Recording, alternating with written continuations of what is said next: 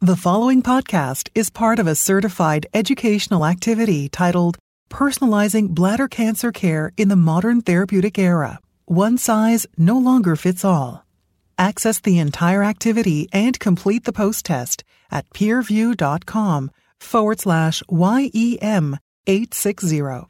Downloadable slides and practice aids are also available. Welcome to our session here with a wonderful friend and great colleague, Dr. Neil Shore. We're both excited to see you. Uh, we're going to start with uh, Neil here. Uh, he's going to discuss the very important topic of addressing unmet needs in non muscle invasive bladder cancer with innovative therapeutic solutions.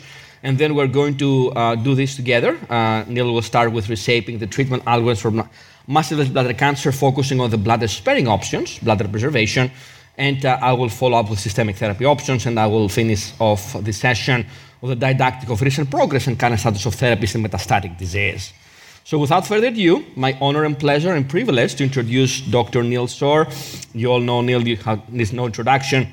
He's the medical director in the Carolina Urologic Research Center. He's a chief medical officer in the Urology and Surgical Oncology in Genesis Care, US, Myrtle Beach, South Carolina, and really a remarkable colleague individual. Neil, thank you for being here. Well, Petros, uh, thank you so much. I, think, as you said, I mean, there really has been a revolution. And uh, starting around 2016, uh, with the first IO approvals. Uh, and have we, we've seen the indications move more and more proximally. We're going to talk about that today. And, and bringing in the full uh, multidisciplinary team of urology and medical oncology, radiation oncology to work together, uh, it, I think it's just tremendous. Our topics today, as we've, you've outlined, NMIBC, uh, trimodal bladder sparing, and then uh, neoadjuvant adjuvant strategies we really have the luxury of having an embarrassment of riches. And I think that's one of the things that I'm so excited about. I mean, to continue to have the intellectual vigor that we have in the clinic and in research is, is quite remarkable. Um, NMIBC, uh, everyone is familiar with uh, the, the, the, the, decades and decades of great opportunity with BCG. We know that NMIBC is a heterogeneous disease. Uh, we have high, high risk, low risk disease. We have uh, strategies and decision making that we have to think about. We now oftentimes have uh, supply chain shortages, whether it's with BCG, that varies depending upon where you are in the US, even where you are in the world. Uh, we have chemotherapeutics that we can uh, also employ, both for patients who are at high risk versus low risk. We have pathology changes as to how we grade histopathology and how we think about it. And I think very ex- exciting is all of the new NMIBC opportunities, in addition to having BCG as a relative standard of care, intravesical chemotherapies. And what we're going to talk about now is so many of the advancing uh, a pipeline of pending approvals. So I, I, this is a, a, is really great work. The IBCG, you know, and its international input. And, and one of the things that we see here is these definitions that have evolved over time. Is what defines adequate BCG?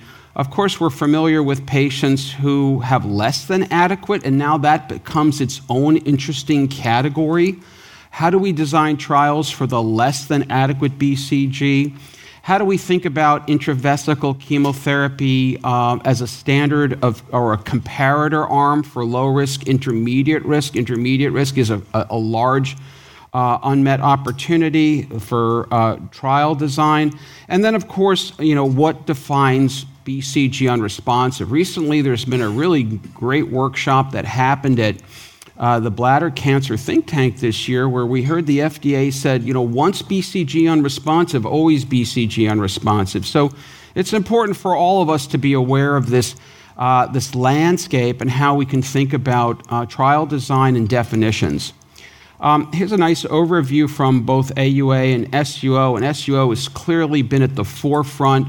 The Clinical Trials Consortium, tremendous work that's been done. We'll talk a little bit more about that. But when it comes to our daily practice, academic or community, US or global, we have all these patients who come in regularly. There's no shortage of patients with bladder tumors. We do our TURBTs, we def- define whether or not they appear to be low or intermediate risk. Uh, hopefully, they're getting um, post TURBT gemcitabine based upon tremendous work that's demonstrated that. value proposition, but we know that that doesn't always happen for various reasons. And then ultimately, are the patients considered based upon histopathology low, intermediate, or high risk? And where do we ultimately position uh, induction BCG, uh, maintenance BCG, and what about the patients who can't get BCG, and intravesical options and trial options? So there's a lot of um, uh, opportunity for intravesical chemotherapy before I get onto this slide. And, and so it's interesting to me that we had mitomycin in the US. A recent uh, market analysis we did shows that within the community, there's a tremendous amount of single use gemcitabine. In academic centers, there's a much greater um, utilization of GemDoce. Mitomycin is really pushed down. And it's an interesting phenomenon. Is it related to complications of therapy? Is it an acquisition? Uh, there is always access considerations, economic, but I think it's very interesting to see where the community in the U.S. is going in terms of intravesical chemotherapy. But transitioning just for a second now over to checkpoint inhibitors. Um, I think this is really a, a, going to be a very exciting year in the world of BCG naive patients who are at high risk disease. Uh, this phase three trial, um, uh, sponsored uh, by um, AstraZeneca, the Potomac trial, I'm honored to be a co PI on this with Maria DeSantis, a medical oncologist uh, from Germany, and this will almost assuredly have a readout sometime in 2023. Uh, you can see the stratification, the inclusion, and this is the, the, the, first major trial that will read out the use of a checkpoint inhibitor, uh, durvalumab, uh, with the various arms that you see here induction only BCG, maintenance, induction maintenance, um, as well as um, just a standard of care um, of the 5 plus 2, and then maintenance over the course of a two year period. At the very bottom of this slide, there are other really important trials that are very similar, almost identical trial designs. Uh, the Keynote 76, 676, which is um, uh, Merck sponsored, and the CREST um, uh, which is interestingly a subcutaneous uh, administration of an IO. And so these are all global phase three trials that will have readouts, and this will, uh, uh if they're positive, will assuredly change the way we think about BCG naive high risk patients. And we can talk more about that. Importantly, you see the phase two down here that's uh, the Sunrise 1, the ADAPT bladder. Um, the Sunrise One is, is, is, is, a fascinating use of a device uh, that essentially has a, a, a, osmotic pump. Some folks call this the pretzel because it looks like a pretzel. It's about the size of two quarters that goes in the bladder and delivers intravesical gemcitabine in the TAR 200. And that's in combination with uh, the, the, uh, the Janssen sponsored study of uh, cetrelimab, their checkpoint inhibitor. The ADAPT bladder is looking at a multi cohort with durvalumab as well. So, this area of IO entering into the urologic arena, certainly in combination with our medical oncology colleagues, is, is, is very important. Now, that was the BCG naive. Now, what about the unresponsive? And I, th- this is not an exhaustive chart here, but it, you, you can, we could spend an hour just talking about this. We can go around this wheel for our BCG unresponsive NMIBC patients. And one of the challenges is we know this is the particular group that's at very significant risk, not only for recurrence, but of a much higher likelihood for developing progression. And the progression um, biologic um, uh, transition results in uh, potentially a more aggressive therapy, including a radical cystectomy. So uh, we, I've already mentioned the IO at the top. We have FGFR inhibitors, both oral as well as through that same pretzel device, the TAR200 model that Janssen has. Um, the area to the bottom um, or right of the screen, uh, the um, Adstiladrin, thanks to the SUO Clinical Trials Consortium, Steve Boorjian, Colin Dinney, uh, many, almost everyone here, was really one of the landmark accomplishments of the SUO CTC to achieve this extremely important study. And I do believe that this is now in front of the FDA, and hopefully this will um, uh, will see Adstiladrin come into the market. Uh, likewise, across from that is the IL interleukin 15, the superagonist, uh, for the, the ALT 803. from the QUILT trial. We'll talk a little bit more about this, but is another example of BCG unresponsive patients having additional opportunities.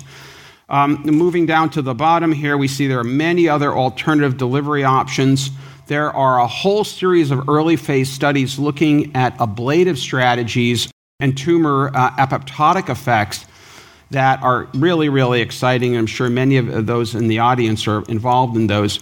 Towards the bottom, the oncolytic adenoviruses, whether it's the Cold Genesys um, uh, uh, product of multiple trials, uh, Vaxion, multiple other companies. This is a very exciting area of u- utilizing combination viral uh, vectors with uh, immunoadjuvants that can uh, enhance apoptotic effects with a mechanism of action that is not similar necessarily to BCG, and you can't have a, a meeting with urologists and immuno-oncologists uh, uh, and not recognize that we've been in the immuno-oncologic arena with, with BCG now for several decades. So this is just a quick review. The, the, the Keynote 5.7, this was a, a, a really important and, and, and, major study that led to the first approval of an IO therapy, a checkpoint inhibitor, for a BCG unresponsive CIS. The CR rate, as you see here, 40% at three months. And, and, this had durability and ultimately led to uh, approval by the FDA and coverage by CMS, extended uh, monitoring. One sees the, at the very bottom here uh, the, the tolerability, the immune related adverse events, not atypical from what had been seen earlier with pembrolizumab. Uh, but this is certainly an area for urologists that are continuing to have to learn how to recognize, educate patients.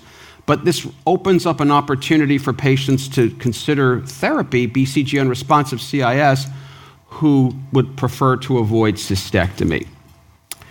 Uh, I mentioned the QUILT trial, remarkable results. Um, and if you look at the CR here at three months, 71% CR.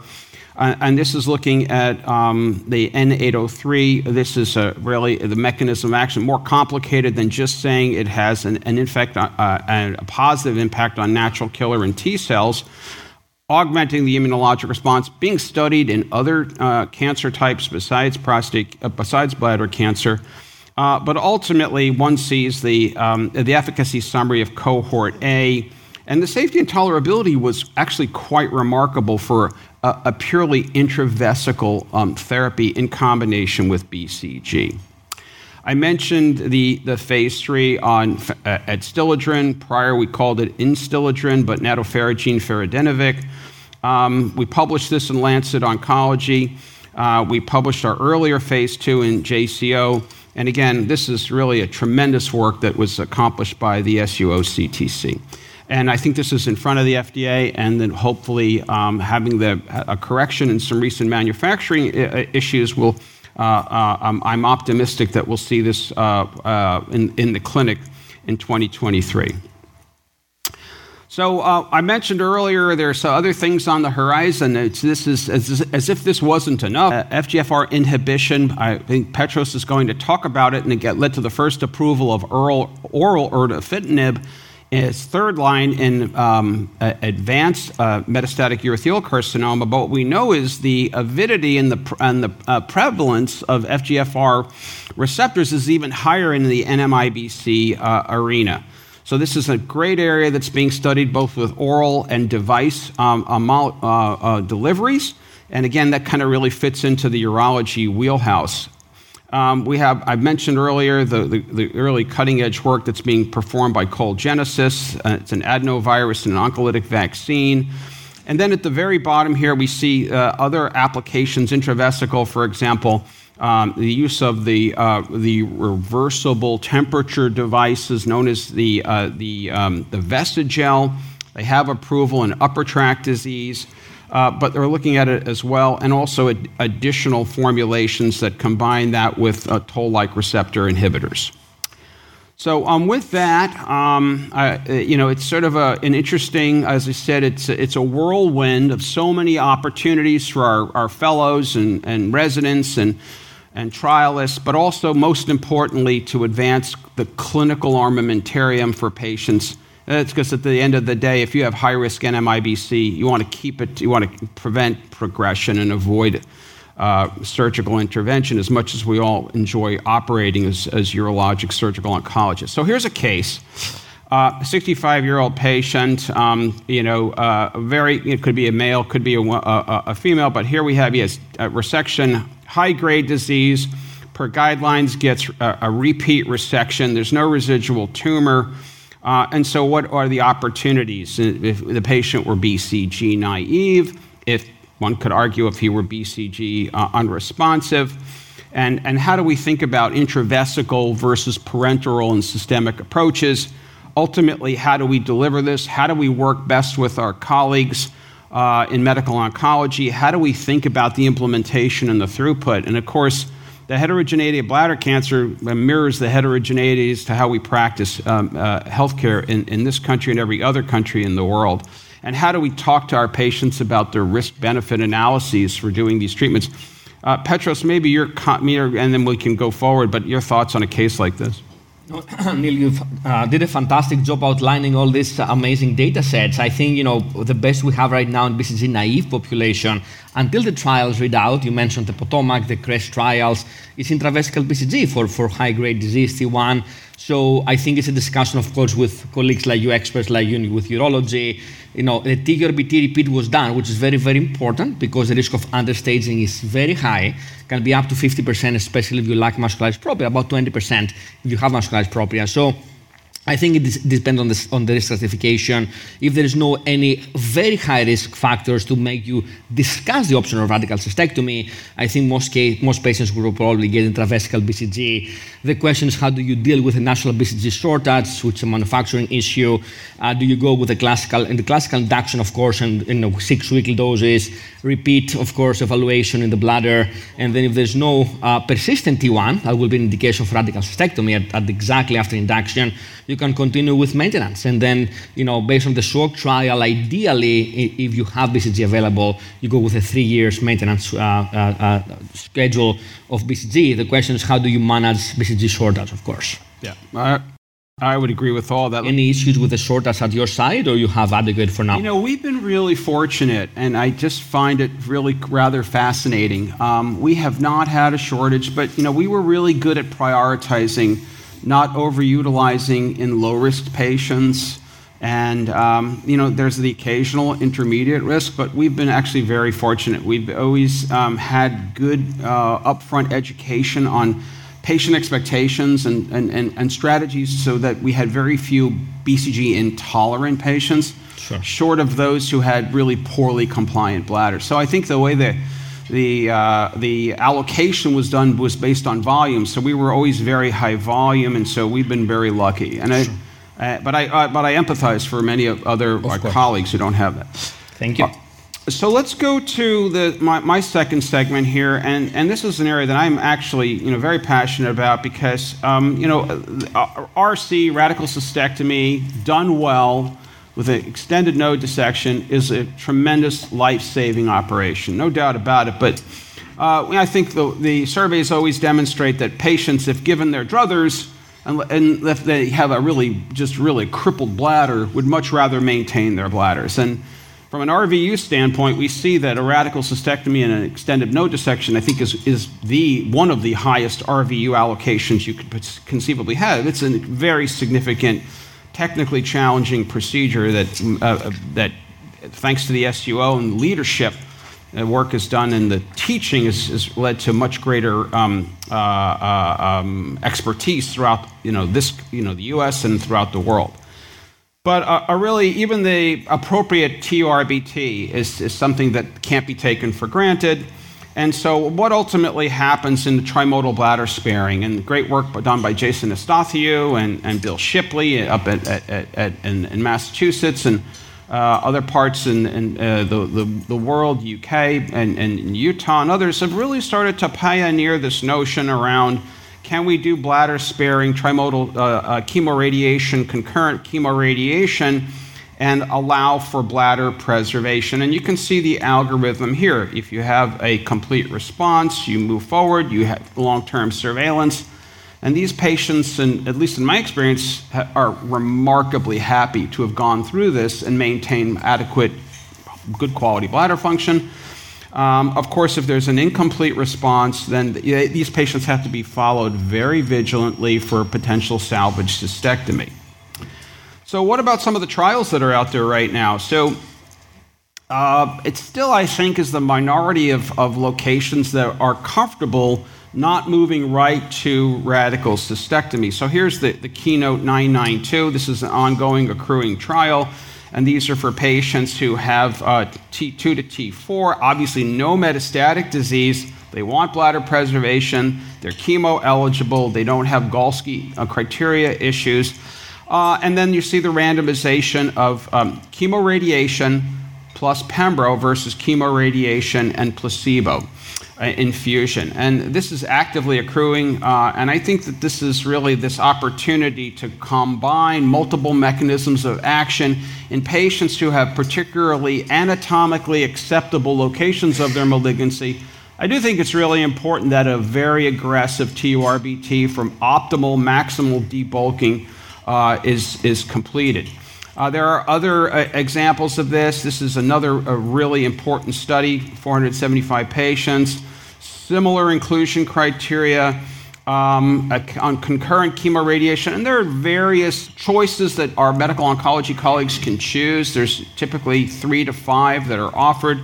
Some are a little bit different depending upon where you are in the world, but ultimately, this trial, like the uh, 992 keynote, is chemoradiation therapy plus adding uh, a checkpoint inhibitor, uh, atezolizumab. Now, interestingly, and unfortunately, we just heard this week that they dropped their, um, their, their first line um, indication for atezolizumab. Kind of um, ironic and sad, as they were the first uh, indication, and they had that um, sort of a, a, a, conditional approval. But nonetheless, they're still, uh, uh, Genentech Roche is still investigating. Uh, I mentioned earlier the use of the pretzel technology. Interestingly, that started with the use of lidocaine for IC patients, and I was fortunate to be part of that. But this TAR 200 is remarkable. You see the pretzel in the cartoon at the bottom, and it literally is the size of about two quarters. It is sublime, sublimely easy to insert and remove. So, and it can be done in the clinic. There's no need for any kind of uh, um, IV sedation or general anesthesia, and the patients tolerate this remarkably well. I find uh, better than even having an indwelling double J stent. Uh, but what's really kind of remarkable is the ability to allow for this uh, uh, uh osmotic pump delivery over time. Now, gemcitabine has, is, is, the, is, part of the Sunrise platform, and there are four trials. There's the Sunrise 1, 2, 3, and 4. This phase 3 trial, as you can see here, is for patients who are looking for bladder preservation for all the reasons that we've already articulated and there's a randomization one to one. Again, their uh, proprietary checkpoint inhibitor cetrelimab um, versus the uh, installation of the TAR 200 with gemcitabine on a Q3 weekly basis. So you're really sort of combining intravesical direct uh, urothelial mucosal uh, application of a well described drug, gemcitabine, clearly has efficacy, uh, as well as a systemic therapy. And so there, there's um, uh, you know, the, the, the opportunity here in, in combinations to further allow for bladder sparing. Uh, here's another uh, example of this is uh, um, uh, AstraZeneca combining, this is a phase two study, but combining not only a PD blocker but a CTLA4. And we've seen the incredible success of that in metastatic uh, uh, uh, renal cell carcinoma and other uh, cancer types.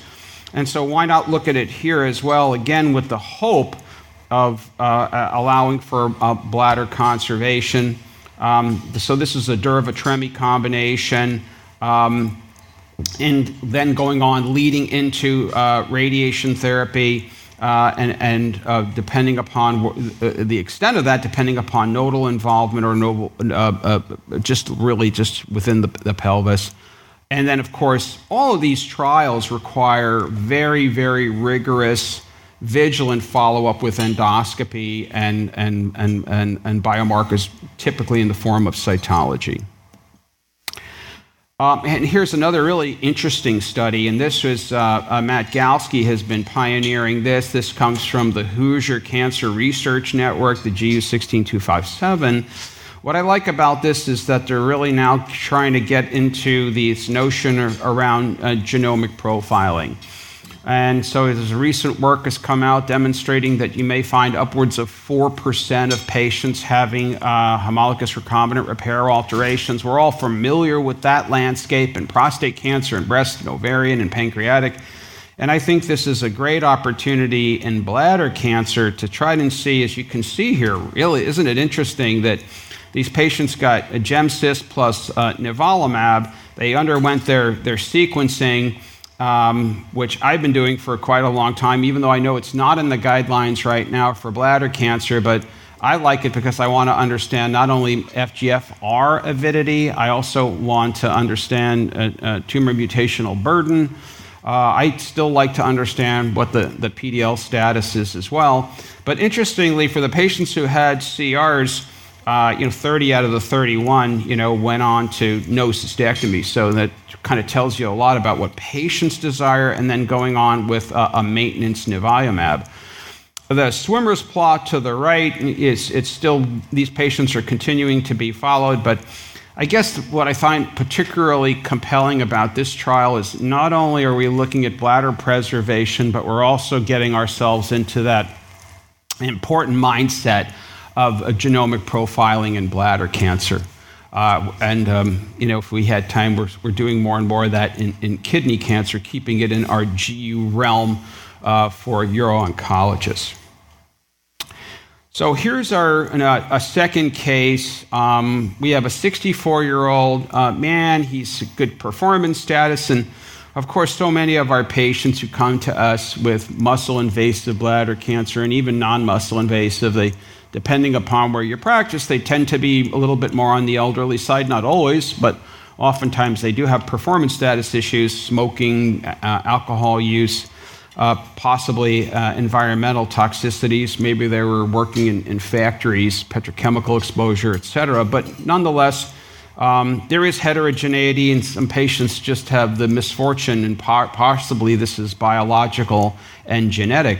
So um, he gets a, a TURBT, he's T2, he's uh, based upon his evaluation, uh, presumably uh, a CT scan. We talk about other imaging modalities, but there's no signs of disease outside the bladder. He's got reasonable uh, GFR and, cl- and clearance, typical cardiovascular, and he doesn't have issues of neuropathy or hearing loss, which would preclude him from uh, having. Um, uh, uh, platinum based chemotherapy. So I guess what I haven't put in here to this is, you know, what's the location of the tumor and how aggressive can we be? Um, you know, are there predisposing exclusions for trimodal, trimodal bladder sparing? You know, is tumor too close to the ureteral orifice? Pre-existing hydroureter? Um, uh, you know, so um, Petros, you probably are getting more and more of these at Tumor Board, and, and, and how do you how do you approach it? Neil, uh, again, fantastic presentation. I, I, think this is a great case for our multidisciplinary bladder cancer clinic. We have this at the University of Washington every Tuesday morning, and we have patients like this and, and, and, even more complicated. And the question here is, as you mentioned, are there any particular factors that may make us think more or less about bladder preservation. You already alluded to, you know, the presence of the tumor, you know, near the ureteral orifice, obstruction with hydronephrosis, extensive diffuse carcinoma in situ, a very, I would say, crippled quote unquote bladder with you know a very poor bladder capacity and a lot of bladder ca- symptoms, those may be factors to make us think more about surgery, radical cystectomy, and pelvic dissection. On the other side, uh, if in the absence of those factors, I think a patient uh, like this, especially with smaller tumors, uh, solitary tumors, T2 or T3A, may be great candidates for bladder preservation. And I think we should discuss with the patient, give them an equal balanced, thoughtful discussion about uh, neoadjuvant chemotherapy, cisplatin-based combination, Docetaxel or GemCis four cycles, followed by radical surgery, or bladder preservation. And I think that's a very fair point. And I think the message to the audience is please do discuss discuss uh, this option of bladder preservation. And you alluded to already, Neil, very quickly the three radiosensitizing chemotherapy options in those patients that we use is either cisplatin alone once a week for cisplatin fit patients or 5-FU C. There was a paper from Nick James in UK, 2012, the uh, BC 2001 trial, and or gemcitabine alone is a third option, either once or twice a week. So that's great. Got, got, a few questions here. We got a little bit of time before we get to your segment, so we're doing good there. Uh, how to best coordinate between urology and oncology when managing a patient with progressive disease?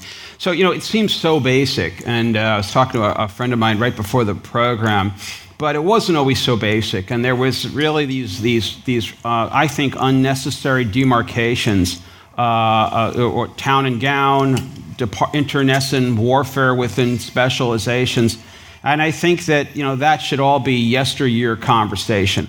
What's in the best interest of patients, whether it's getting a systemic therapy that can have uh, grade 3 4 toxicities, but he or she is amenable to it, having that full throated shared decision making conversation, but making sure that you have a really active, ongoing collaboration with, as a urologist, since we're at the SUO, with your medical oncologist or a uro oncologist within your practice who is really dedicated to this because it's, it's not the easiest thing, and also your radiation oncology colleagues. And then the patients, you know, fully, f- fully armed, uh, can make the best decision. Um, Petros, your, has, has, your experience evolved over time since I know you just finished residency like six months ago, but less than that. I wish. Thank you, thank you, Neil. Uh, I think you, you hit the nail on the head. I think it's a, the, the key is multidisciplinary discussion, and it's my favorite clinic, right? Uh, every Tuesday morning when we have this, we have urologic oncology, medical oncology, radiation oncology, pathologists and radiologists yeah. in the same room. The trainee sees the patient 8 to 9 a.m., and then we have a tumor board 9 to 10. It's a resource intense setting, but the patients love it, it's patient centered. And yes, my, my thought process has evolved over time. Uh, I'm definitely more open to the bladder preservation, as you mentioned before. We do not have a phase three trial comparing radical surgery with bladder preservation, but I think with proper patient selection, the outcomes at least yep. look similar and comparable. Yeah, it's really interesting that you mentioned that. I think that's that's a great trial. We'd like to see it. That'll be a very hard trial to do. For sure. Because patients will say, well, wait a minute, I got randomized to the RC. I'm, I'm out of the study. I'm, I'm going to go and do this otherwise. There that's been my experience. But, uh, but thanks, Petros. So uh, let me hand it over to you.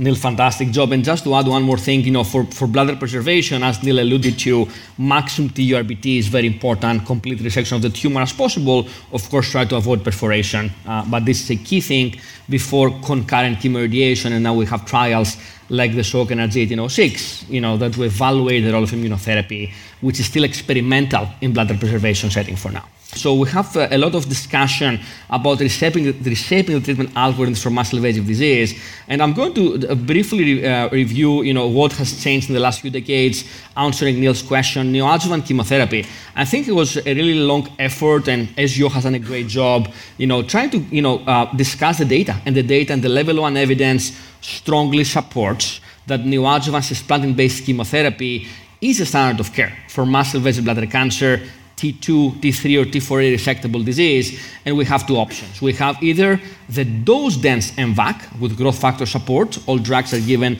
one after the other on day one, given every two weeks. This is different than what you see in that slide. That slide is comparing the classical, older, conventional MVAC that was given on 28 day cycle, much more elaborate, more toxicity. This has been replaced now by the dose dense MVAC with growth factor support.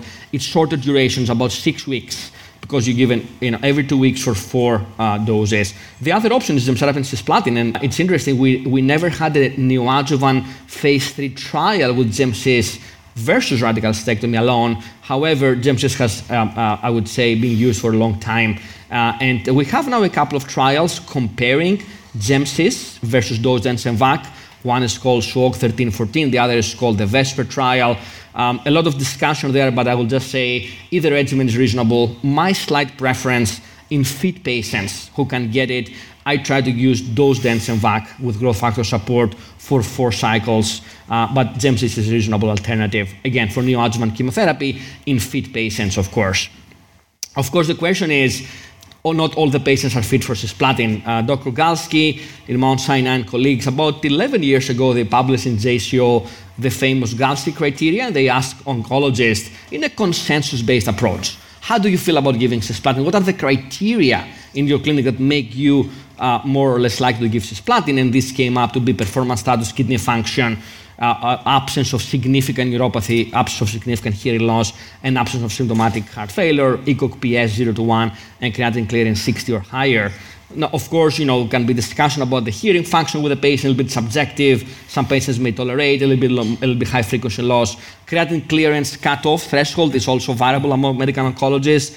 The point is that patients can get, some patients can get cisplatin, cisplatin eligible patients, and on the right side you see a, a number of, of clinical trials try to improve upon the backbone of chemotherapy right? So you have, as I mentioned, those Gemvac or GemCis, and those trials, Energize, Niagara, Keynote 866, and Keynote B15, are trying to build upon that. And we have the GemCis plus minus Nivo, plus minus Durvalumab, or plus minus uh, Pembrolizumab, uh, and we have a promising combination, Pembrolizumab plus Enfortumab. All those are in clinical trial phase three stage. As of today, the role of checkpoint inhibitor remains experimental. So outside the context of a clinical trial, I'm not using checkpoint inhibitor in the neoadjuvant setting.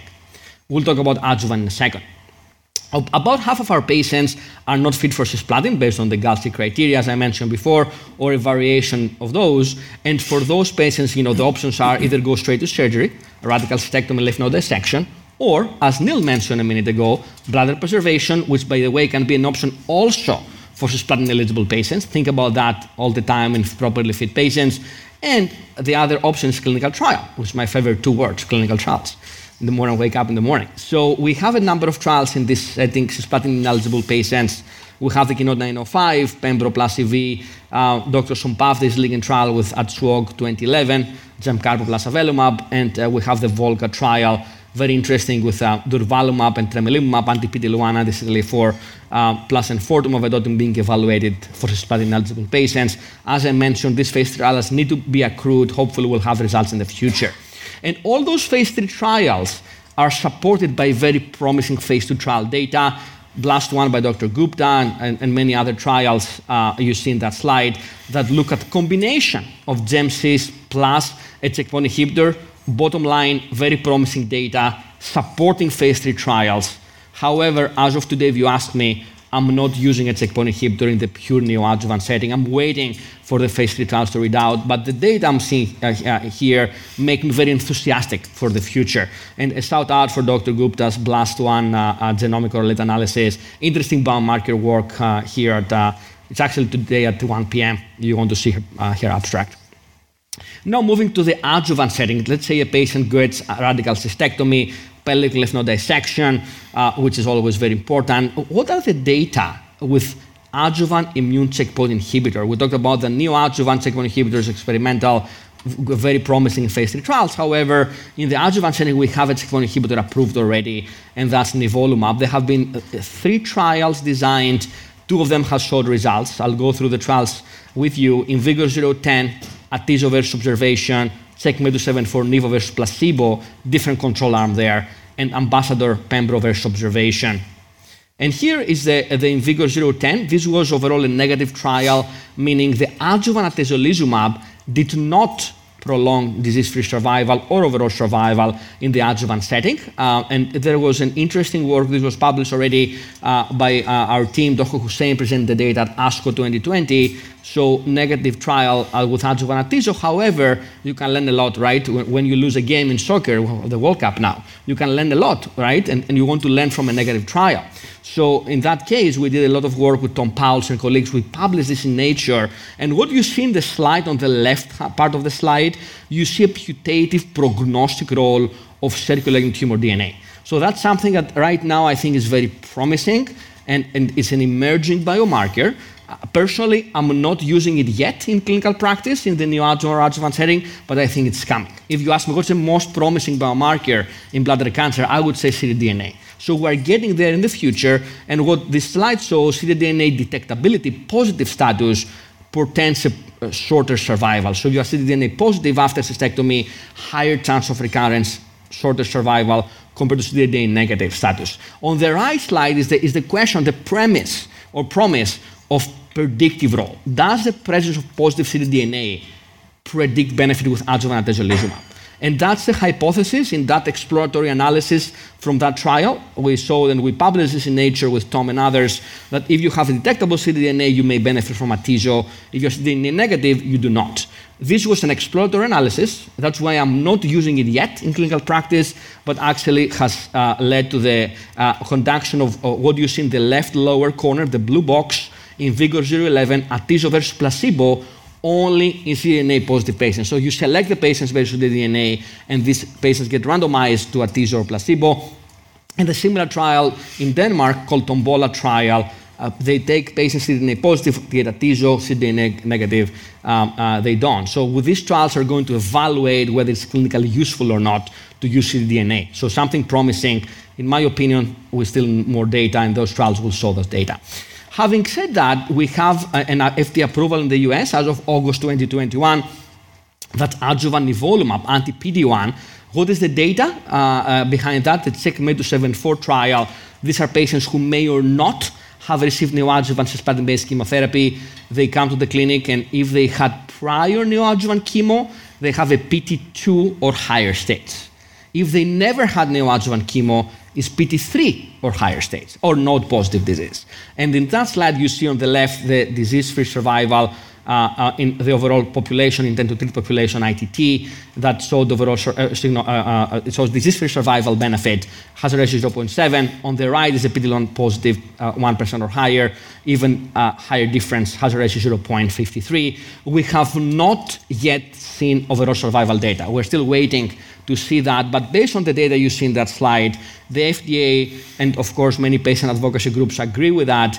They uh, approved uh, adjuvant nivolumab in the adjuvant setting for patients with high risk urothelial cancer that includes upper tract disease, although uh, uh, subset there was small, smaller, let's say, uh, but the approval exists for both bladder and upper tract. And uh, as I mentioned, this was based on DFS data in the overall population. So what you see on the left, the ITT, is what FDA approved. What you see on the right, the PD-L1 high is only what happens in Europe. So EMA approved only for PD-L1 high patients. In US is approved for all patients, regardless of PD-L1 expression.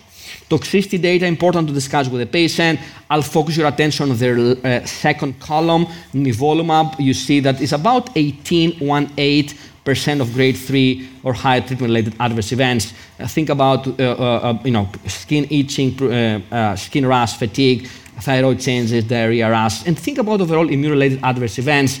It's very important to have experienced nurses, advanced rights providers, and uh, colleagues, either urologists or medical oncologists, either way, but has to be, someone has been trained in order to be able to follow the space and educate them and diagnose and manage early uh, immune-related adverse events across the board with immunotherapy, not only in that particular trial. The control arm was placebo, as I mentioned. Very quick word, uh, there was some uh, data published that in this disease-free survival benefit with adjuvant nivo uh, was associated with no detriment in quality of life. So those patients had prolonged disease survival. The median difference was about 11 months or so, and there was no deterioration quality of life because the treatment was overall well tolerated for most patients. So let's go to a case here. So we have a 69-year-old lady uh, uh, that had evaluation for hematuria, uh, showed the sessile mass in the bladder, and uh, this was uh, resected and showed muscle invasive disease, good kidney function, denies neuropathy, hearing loss, heart failure. Again, the Galsky criteria come to play here. Excellent performance status, underwent uh, neoadjuvant chemotherapy with GemCis, we talked about that before, uh, followed by radical surgery, and had a neobladder, it was fit for neobladder based on kidney function and other regions. The pathology came back despite the, the, proper use of neoadjuvant GemCis here, uh, the patient had a T3A, so microscopically nil disease. The tumor went out of the bladder. Uh, uh, historically, the standard of care has been observation. We have no good data about giving more chemo. We gave it already, right? This was kind of platinum refractory, in my opinion, uh, but you had to give neoadjuvant chemo. You have no good biomarker to know a priori. So right now, based on the CheckMate 274, I just showed you the slides adjuvant nivolumab is an option. And uh, any comments, Neil? Do you discuss it with the patients? Yeah, absolutely. So that was, that was really great, um, Petros. Um, yeah, you're absolutely right. I mean, so here's this relatively healthy woman. She's gotten through her surgery well. She's had um, neoadjuvant standard of care platinum-based therapy, but yet her pathology is aggressive and concerning. So then she comes back to the clinic and says, "Okay, am I cured? Am I done? Is this it?" And I think here's this really important discussion to say, well, we can offer you this systemic therapy, which you know, 80 plus percent of patients tolerate remarkably well. There are the grade 3, 4 IRAEs, but I think as long as there is really uh, important discussion regarding these itises that can happen in virtually any part of the body, we typically see the more foremost common with maybe, you know, uh, colitis, dermatitis, pneumonitis, some thyroiditis, but there's, it can happen in other parts of the body. But that's where I think having that conversation to say, I want to optimize my curability. Because once they show back up with metastatic disease on imaging, and we don't have the luxury of having a bladder version of PSMA PET, uh, so then what else can you offer this patient who says, I really have a good actuarial survival and I want to ensure that I don't develop recurrent disease? So I, I, actually think that this is remarkably uh, important data and, a, and, an important discussion that our surgical oncology colleagues have to make sure they're getting with our medical oncology colleagues. Fantastic. And this is the, the importance of multi-discussion here. Very quickly, we have data with a, uh, platinum-based chemotherapy. Ideally, cisplatin, that's my preferred option in metastatic urothelial cancer first line. GemCis is the most commonly used regimen in patients who have not received platinum for at least a year. There was a study about 20 years ago that showed that GemCis seems comparable to the classic older MVAC, uh, but uh, has less toxicity. Is one which we use uh, most commonly in metastatic disease setting. You know, those dense MVAC can be used in selected patients. Uh, this is a slide that shows a plethora of phase three trials trying to uh, evaluate uh, checkpoint inhibitors and other agents in the frontline setting. From all those trials, only one has changed practice. The Javelin Bladder 100 will switch maintenance avelumab after a, a response to stable disease to platinum-based chemotherapy. So uh, that's an important slide because it gives you a, a number of a plethora of trials. And the NILE trial is ongoing. That's a chemotherapy alone versus chemotherapy plus durvalumab, anti-PD-L1 versus chemo plus durva plus tremi, anti-CTLA-4 and PD-L1 combination. This trial is ongoing. We have not seen data yet. We stay tuned. That's the Javelin Bladder 100 trial, as I mentioned before patients who achieve response or stable disease, no progression. With platinum-based chemotherapy, uh, they have significant overall survival progression-free survival benefit with avelumab as switch maintenance therapy, uh, and this can start between four and 10 weeks after the end of chemotherapy. I tend to start sooner than later in those patients, and I have a discussion a priori with them. Uh, and this is the longer follow-up here. You see significant uh, OS and PFS benefit with switch maintenance avelumab in the frontline setting. And this was regardless of which chemo was used, gemcitabine carbon, number of cycles of chemo, response or stable disease to chemo, and duration of the treatment for interval. Uh, as I mentioned, I try to use cisplatin in, fit patients if I can. There is a plethora of uh, maintenance trials, MAINCAV, Cabovelumab versus avelumab, Preserve 3, looking at the CDK4/6 inhibitor, the Javelin Medley, uh, uh, trying to build upon Javelin Bladder 100, looking at combinations, uh, avelumab plus something else, and the cohort 4 of Trophy trial, look at avelumab plus trastuzumab. All those are ongoing right now, but avelumab maintenance is the standard of care. There is a study that we're doing together with Joshua Meeks uh, called Prevail, looking at biomarkers in tumor tissue and the blood. And I want to say a couple of words about the FGFR inhibition. Neil did a great job before discussing that in the previous section, and I want to point out that FGFR3 mutations or fusions are common drivers in this disease, especially in the low-grade non-muscle invasive disease and also in upper tract more than in lower tract. And erdafitinib has accelerated approval by the FDA in platinum refractory metastatic urothelial cancer if the tumor has an FGFR3 or FGFR2 activating mutation or fusion. Not amplification, but mutation or fusion. And this was a single arm phase two study. You see that on the left part of the slide.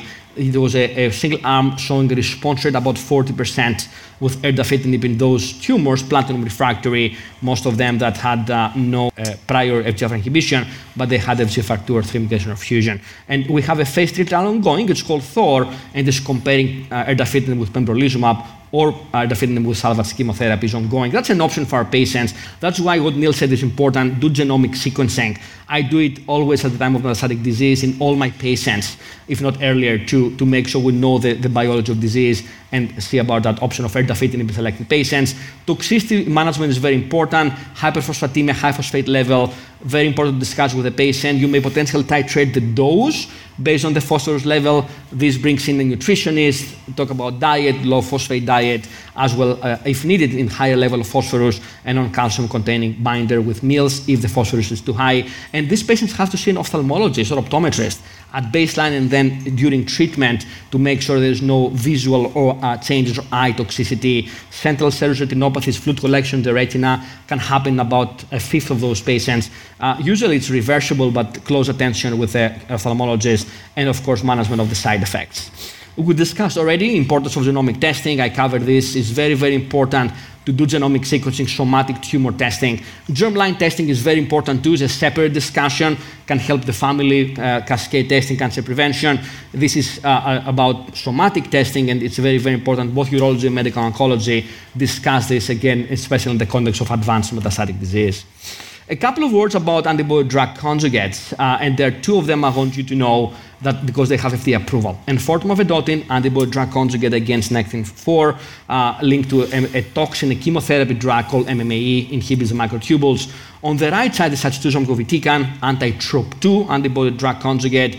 It's linked to SN38, which is a metabolite of irinotecan, a topoisomerase 1 inhibitor. So chemotherapy drugs linked to an antibody to try to go to a more targeted fashion against the urothelial cancer cells because the targets Nectin-4 TROP2 are expressed significantly in urothelial cancer cells. So it's kind of a magic bullet, so to speak, more targeted chemotherapy. That's how I call them.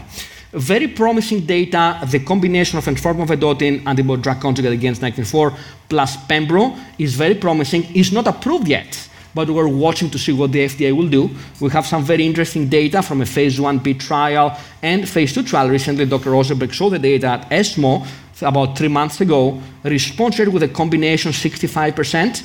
And as you see on the right corner, almost all patients had reduction in the tumor size with a pembrolizumab anti-PD-1 plus and formodotic combination. Uh, we have about 76 patients. There were about three uh, toxicity-related deaths, so it requires attention. About two-thirds of the patients had treatment-related adverse events. Very, very uh, a promising combination. Keep an eye on that. Not approved today but I think we're going, to, we're going to see what happens in the future. And there is a phase three trial comparing this combination with chemotherapy in the frontline setting. So GemCis or GemCarbo versus Pembro EV, keep an eye on that. EV alone has a regular approval in the third line setting after uh, chemotherapy after checkpoint inhibition. EV has shown to prolong overall survival compared to taxane or vinflunine, and he's uh, one of the standard of cares right now in the third line setting. And enfortumab has also uh, an approval by the FDA in the second line setting in cisplatin ineligible patients. For example, you get carbogem, you had progression, cannot get avelumab maintenance, you can go to enfortumab as an option, uh, uh, or if you had first line checkpoint inhibitor. TROPHY-U-01, this is a trial for sacituzumab govitecan. Uh, top line is a multi-cohort trial. Cohort one was published in JCO last year by myself, Dr. Tagawa, and others, and actually showed that sacituzumab govitecan, as a single agent, has an activity uh, response rate 27% in a heavily pretreated patient population with multiple lines of prior therapy, metastatic disease, and so the median duration of response about seven months. Uh, the toxicity profile is a bit different than enfortumab. Uh, it's more neutropenia and diarrhea. Uh, this drug has accelerated approval after chemotherapy and after checkpoint inhibition. So another uh, arm momentarium option for our patients. And the phase three trial, TROPiCS-04, is underway. Sacituzumab govitecan versus taxane Stay tuned for the results probably uh, in the next year or two. And then moving forward here, I had the chance to present this data at uh, ASCO GU 2022. This is a combination of Pembro plus sacituzumab. Very promising data, not approved, not practice changing. Just tells you that we try to combine antibody drug conjugates plus immunotherapy, and this data look very promising in my opinion. Toxicity is very important to manage, as I mentioned, with enfortumab, peripheral neuropathy, high glucose, keep on glucose on those patients. About 40% of the patients had skin rash on enfortumab, fatigue, low appetite, taste changes can be other side effects. Very important to keep an eye. Sacituzumab a little bit different. Growth factor can reduce the chance of neutropenia, and febrile neutropenia.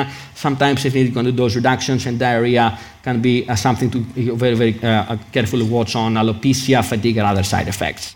Uh, anti-HER2 antibody drug conjugates are very important coming in the future. So not approved yet, but one promising thing I want to point out, anti-HER2 antibody drug conjugates, very important as a promising tool in clinical trials in the future uh, for metastatic urothelial cancer, either as single agents or combined with immunotherapy. So very quickly, uh, uh, Neil, 69-year-old gentleman, progression, fatigue, and back pain uh, after four cycles of chemotherapy, could not get avelumab because has progression on carbogem, liver mets, bone mets, ECOG PS1, FGFR3 activating mutation, makes you think about erdafitinib. It's FDA approved for that setting. Has no immune disease, no other uh, issues, but high hemoglobin A1C, 9.2, which makes me a little bit worried about enfortumab. So, and neuropathy grade 1, obese patient. The question here is, do you, you know, if you, if you have a patient like this progression on carbogem, what do you do? Do you use pembro is an option, and enfortumab is an option, or, or uh, uh, erdafitinib? hard to tell. Yeah, this is a tough case, and uh, again, it just really it, we got several questions in, in, sure. on the iPads about the importance of the multidisciplinary team. This is a tough one. I mean, this patient has a lot of varying comorbidities, and then really having a full understanding of these unique adverse events of interest of these different classes of medication. I think the thing that was so remarkable about your Herculean review of all of this, Petros, was that you know, one of the mantras that I have, whether it's in prostate or bladder or kidney cancer, but now even more so in bladder than it used to be, is how do we, when the patient gets his or her first shot, because typically your first shot is often the best shot, is to combine as many mechanisms, different mechanisms of action as possible, which is the beauty of all these trials that are ongoing, and I agree with you, clinical trials is a standard of care option. It's, it's not experimentation.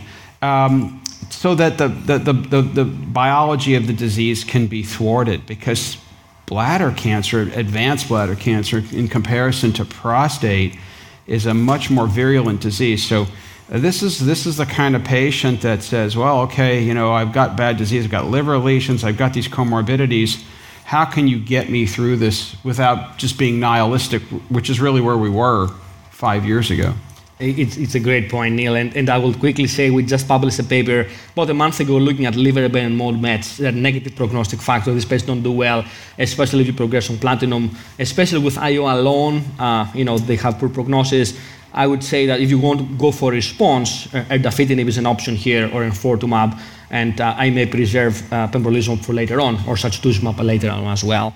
Very quickly, we have maybe a couple of minutes before we close. Neil, I, I will take the first couple of questions, then I will ask you some of the rest. So, Uh, erdafitinib use, how we make sure we receive proper testing. Very, very important point. I do next generation sequencing, tumor testing. Sometimes I do also circulating tumor DNA to look for mutations or fusions. I actually do both tumor tissue testing and ctDNA generation sequencing is very important. Uh, Prevail study, stay tuned. We're going to present more data. We showed some data at ESMO on PD-L1 expression. We're going to show you more data from the Prevail biomarker study in the future. Uh, how soon to schedule cystectomy, Neil, after neoadjuvant chemotherapy or immunotherapy trials? Yeah, I think that's a great question, and I think that typically, um, you know, assuming that the patient is, is to- had tolerated therapy well, and you're not having a problem getting it on your hospital OR schedule, uh, I'm usually hoping to do it within a three to four week window. Great, thanks, Neil. And we do the same thing at UW. We say between you know three three five weeks, depending on the uh, patient's recovery and schedule. Uh, in your case that you presented, uh, GFR was 61, I think. It was 55. Would you have the same conversation with the patient? Yeah, so um, yeah, that, that's a good question. I mean, I think you know it just depends upon what ultimately the chemotherapy regimen that you're going to pick, and that's where I would rely on my medical oncology colleagues to try to maybe avoid anything that was concerning for nephrotoxicity. It's a, it's a great question. You know, the different thresholds exist. Some of us may feel comfortable with GFR 50 or higher with good education, hydration with the patient. Sometimes we may do cisplatin split dosing. It's very important to have the multidisciplinary collaboration, Neil, right? The multidisciplinary uh, setting have you know a plan ahead, you know that simply transition patients from urology, medong, radong if needed, strong solid relationships, advanced practice providers, communication with the patients, transparency, and of course robust community outreach programs are very very important. And maybe we can finish with this question, Neil. What are the key points that urologists should know when discussing the new standard of care uh, based on the, the data we just saw? So it, it is a, it's a great question. I love the, the, the, the, the, the first bullet underneath uh, establish dependable relationships. You know, there's nothing wrong uh, with reaching out to your medical specialty colleagues. It's not a sign of weakness. And I remember talking to our colleague Noah Hahn, you know, years ago when I was doing a program with him, and he said, "Yeah, this, all this is sort of, you know, building up my internal medicine, you know, DNA and bona fides." There's nothing wrong with having your uh, dermatologist or your gastroenterologist or your, your pulmonologist on speed dial. It's okay. It, it's not that, you know, that you're not, you know, uh, capitulating. So I think this, this effort and, and, and having folks to help you get through this, if indeed you're having any kind of a question, is a way to offer it. We know that we have to offer these therapies in the community. Our academic centers are the model but they, academic centers can only treat about 15 to 20 percent of the, the advanced patients in the United States, and that's probably true all, all the way around the world. So we have to really embellish that. So I think that's really one of the key things. I did also want to just comment on the, the ctDNA, and I, I, do think that's a very important biomarker. There's a lot of different companies that are doing that. I encourage colleagues to really learn more about that. They have approval in colorectal cancer, and I think the, the data that's going to be coming forward in bladder cancer is extremely compelling. Totally agree. Very, very promising biomarker, and I think it's really, really great to see the emergence of biomarkers in this uh, very, very difficult to treat disease, Neil. Thank you so much for joining us. This activity is certified by PVI, Peerview Institute for Medical Education. Remember to download the slides and practice aids.